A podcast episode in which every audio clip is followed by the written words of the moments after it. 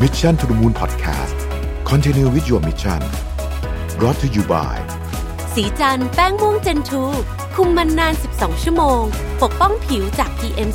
2.5 อัปเกรดเพื่อผู้หญิงทุกลุกสวัสดีครับยินดีต้อนรับเข้าสู่ Mission to the Moon Podcast นะครับคุณอยู่กับประวิทยานุสาหะครับ จากการแพร่ระบาดของโควิด -19 ในช่วงที่ผ่านมาเนี่ยนะครับ ก็ทำให้เกิดวิกฤตเศรษฐกิจ แล้วก็ส่งผลให้เกิดปัญหาหลาย ๆ ด้านตามมานะครับ มีปัญหาที่เราเจอหลากหลายมากเลยนะฮะ เช่น ปัญหาด้านการค้าระหว่างประเทศ ปัญหาด้านการลงทุนนะครับ นอกจากนี้เศรษฐกิจที่แย่ลงก็ยังส่งผลกระทบโดยตรงกับภาคธุรกิจนะฮะนำไปสู่ปัญหาเรื่องของรายได้นะครับ แล้วก็จริงๆกำไรก็เกี่ยวเนาะ แล้วก็สร้างผลกระทบต่อความเป็นอยู่ของคนในสังคมเนี่ยเป็นวงกว้างมากๆเลยนะครับ เอาเรื่องอย่างการว่างงานแล้วกันนะฮะ โดยสถิติเนี่ยเราพบว่าจำนวนผู้ว่างงานเดือนกันยายนปี 2563นะฮะอยู่ที่ 487,980 คน ซึ่งหากว่าเทียบกันกับเดือนกันยายนของปีที่แล้วเนี่ย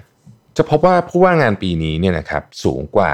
ปีที่แล้วเนี่ยเกือบ 3 เท่า เดือนกันยายนปีที่แล้วเนี่ยมีผู้ว่างงานอยู่ 172,412 คนเนี่ยนะครับ ซึ่งพอเราเห็นแบบนี้ปุ๊บเนี่ยเราก็จะเริ่มเห็นภาพของปัญหาได้ชัดขึ้นนะฮะนอกจากนี้เนี่ย ถ้าเราไปดูสิ่งที่สภาพัฒน์หรือว่าสภาพัฒนาการเศรษฐกิจและสังคมแห่งชาติเนี่ยนะครับ ได้อธิบายถึงสถานการณ์เกี่ยวกับวิกฤตโควิด ซึ่งมันส่งผลต่อสถานการณ์ความเหลื่อมล้ำในสังคมไทยนะฮะเราจะพบว่าสัดส่วนผู้ที่มีรายได้มากที่สุด แตกต่างจากผู้ที่มีรายได้น้อยที่สุดเนี่ยอยู่ถึง 20 เท่านะครับ โดยเราเนี่ยมีกลุ่มชนชั้นกลางอยู่ประมาณสัก 35% ซึ่งความแตกต่างนี้สะท้อนให้เห็นว่าประเทศไทยเนี่ยมีการกระจุกตัวของรายได้ในปริมาณที่มากนะครับ จริง ๆ ดัชนีหลายตัวก็สะท้อนเรื่องนี้ค่อนข้างชัดเจน มันสะท้อนให้เห็นว่าการแบ่งปันผลประโยชน์ทางเศรษฐกิจเนี่ยยังเข้าไม่ถึงคนทุกกลุ่ม ทีนี้ข้อมูลพวกนี้เนี่ยก็ทำให้เราได้เห็นชัดขึ้นนะครับว่า ปัญหาเรื่องนี้เนี่ยเป็นปัญหาที่ใหญ่มากๆเลยของสังคมไทยนะฮะแล้วผมก็ได้พูดประเด็นนี้มาค่อนข้างหลายครั้งเลยว่า ถ้าเกิดว่าเราไม่รีบแก้เนี่ยมันจะมีแต่ใหญ่ขึ้นนะครับโควิดเนี่ยมันเป็นสิ่งที่มาทำให้เรื่องนี้เนี่ยเห็นชัดขึ้นนะครับแต่ว่ามันเป็นปัญหาที่อยู่ในสังคมไทยมานานแล้ว ซึ่งปัญหาเรื่องนี้กระทบกับทุกๆ คนในสังคม ทั้งคนธรรมดาทั่วไป รวมถึงกลุ่มคนที่ถูกมองข้าม มาก่อนหน้านี้ เช่น ผู้ที่มีรายได้น้อย หรือว่าผู้ด้อยโอกาสในสังคมนะครับ ยิ่งในช่วงวิกฤตเศรษฐกิจแบบนี้เนี่ยนะฮะผู้ด้อยโอกาสในสังคมเนี่ยจะได้รับผลกระทบมากกว่าคนธรรมดาทำให้เขาเหล่านี้ต้องการการสนับสนุนที่ครอบคลุมอย่างเร่งด่วนมาก ๆเลยนะครับ เราเห็นกระแสของสังคมพอสมควรที่อยากออกมาช่วยเหลือแบ่งปัน นะครับเพื่อช่วยแก้ปัญหาหรือว่าบรรเทาปัญหาที่เกิดขึ้นนะครับตั้งแต่ภาครัฐเองซึ่งเป็นเจ้าภาพใหญ่สุดนะครับผู้มีชื่อเสียงในสังคม แล้วก็กลุ่มคนทั่วไปที่ไม่ได้รับผลกระทบ หรือว่าได้รับผลกระทบน้อย จากวิกฤตเศรษฐกิจครั้งนี้นะครับ ก็พยายามออกมาช่วยเหลือในหลากหลายรูปแบบ ตั้งแต่บริจาคสิ่งของให้ทุนทรัพย์แก่ผู้ด้อยโอกาสในสังคม จะช่วยเหลือทางตรงหรือว่าทางอ้อมนะฮะผ่าน องค์กรการสาธารณกุศลต่างๆ ก็ก็มีทั้งสองแบบนะครับ แต่ว่าถึงแม้จะมีความช่วยเหลือจากหลายภาคส่วนเนี่ยแต่เอาจริง ๆ แล้วเนี่ยนะครับความช่วยเหลือก็ยังไม่ทั่วถึง แล้วก็ไม่เพียงพอต่อผู้ด้อยโอกาสทั่วประเทศจะเกิดเป็นคำถามขึ้นมาว่า เราจะทำยังไงให้การช่วยเหลือเนี่ยยั่งยืนคำว่ายั่งยืนหรือว่า sustainable เนี่ยมันกลายเป็นคำพูดที่ผมคิดว่าเราต้องให้น้ำหนักกับเรื่องนี้มาก ๆ เพราะว่า มาตรการหรือว่าอะไรต่างๆที่ออกมาเนี่ยหากว่ามันไม่ยั่งยืนแล้วเนี่ยนะครับ มันก็มันก็จะแก้ปัญหาเพียงเพียงปลายเหตุเท่านั้นเองนะเพราะฉะนั้นเนี่ยเราก็เลยโฟกัสคือความยั่งยืนเนี่ยมันไม่ใช่แค่เรื่องของการแก้ปัญหาสังคมอย่างเดียวเราพูดเรื่องของสิ่งแวดล้อมเรื่องของปัญหาต่างๆ ด้วย แต่ว่าในบริบทของเรื่องวันนี้เนี่ยเราอยากจะพูดถึงเรื่องความยั่งยืนที่ทำให้ความช่วยเหลือเนี่ยต่อยอดและสร้างประโยชน์ได้มากขึ้น แล้วก็ครอบคลุมกลุ่มคนที่ต้องการความช่วยเหลืออย่างทั่วถึงมากขึ้นนะครับ องค์กรสาธารณกุศลในประเทศไทยเนี่ยมีหลายประเภทนะครับ ทั้งองค์กรสาธารณกุศลที่มีความตั้งใจดี แต่ว่าไม่มีทุนทรัพย์ หรือว่าทุนทรัพย์ไม่เพียงพอ หรือองค์กรสาธารณกุศลที่มีทุนจำนวนหนึ่งแต่ยังขาดแผนการนำไปสร้างประโยชน์ต่อสังคมอย่างชัดเจนนะครับหรือแม้แต่กระทั่งองค์กรสาธารณกุศลขนาดใหญ่ ที่มีพร้อมทั้งทุนทรัพย์ แล้วก็แผนการสร้างประโยชน์ต่อสังคม จะแบบไหนก็ตามเนี่ยองค์กรสาธารณกุศลในประเทศไทยเนี่ยส่วนมากพบข้อจำกัดคล้ายกันนะครับก็คือเรื่องของการบริหารจัดการเงินบริจาคและเงินทุน เพราะในปัจจุบันเนี่ยองค์กรสาธารณกุศลส่วนมาก ยังเน้นสร้างผลประโยชน์ต่อสังคมบนเงินที่ได้รับบริจาคเป็นสำคัญ ซึ่งเงินส่วนนี้ได้รับผลกระทบโดยตรงจากวิกฤตเศรษฐกิจ แล้วก็การแพร่ระบาดของโควิด -19 ด้วยนะครับทำให้แนวโน้ม การบริจาคของบุคคลทั่วไปเนี่ยลดลงอย่างต่อเนื่อง ประกอบกับองค์กรสาธารณกุศลส่วนมากยังใช้เงินฝากเป็นเครื่องมือหลักในการทำให้เงินทุนงอกเงยนะครับ ซึ่งเราก็ทราบกันดีอยู่แล้วว่า ดอกเบี้ยทุกวันนี้เนี่ยมันต่ำมากนะครับ ดังนั้นการที่องค์กรสาธารณกุศล จะช่วยเหลือสังคมได้อย่างยั่งยืนและทั่วถึง ตัวองค์กรสาธารณกุศลเอง ต้องปรับตัวเหมือนกัน เพื่อก้าวข้ามข้อจำกัดต่างๆ โดยเฉพาะอย่างยิ่งด้านการบริหารเงินทุน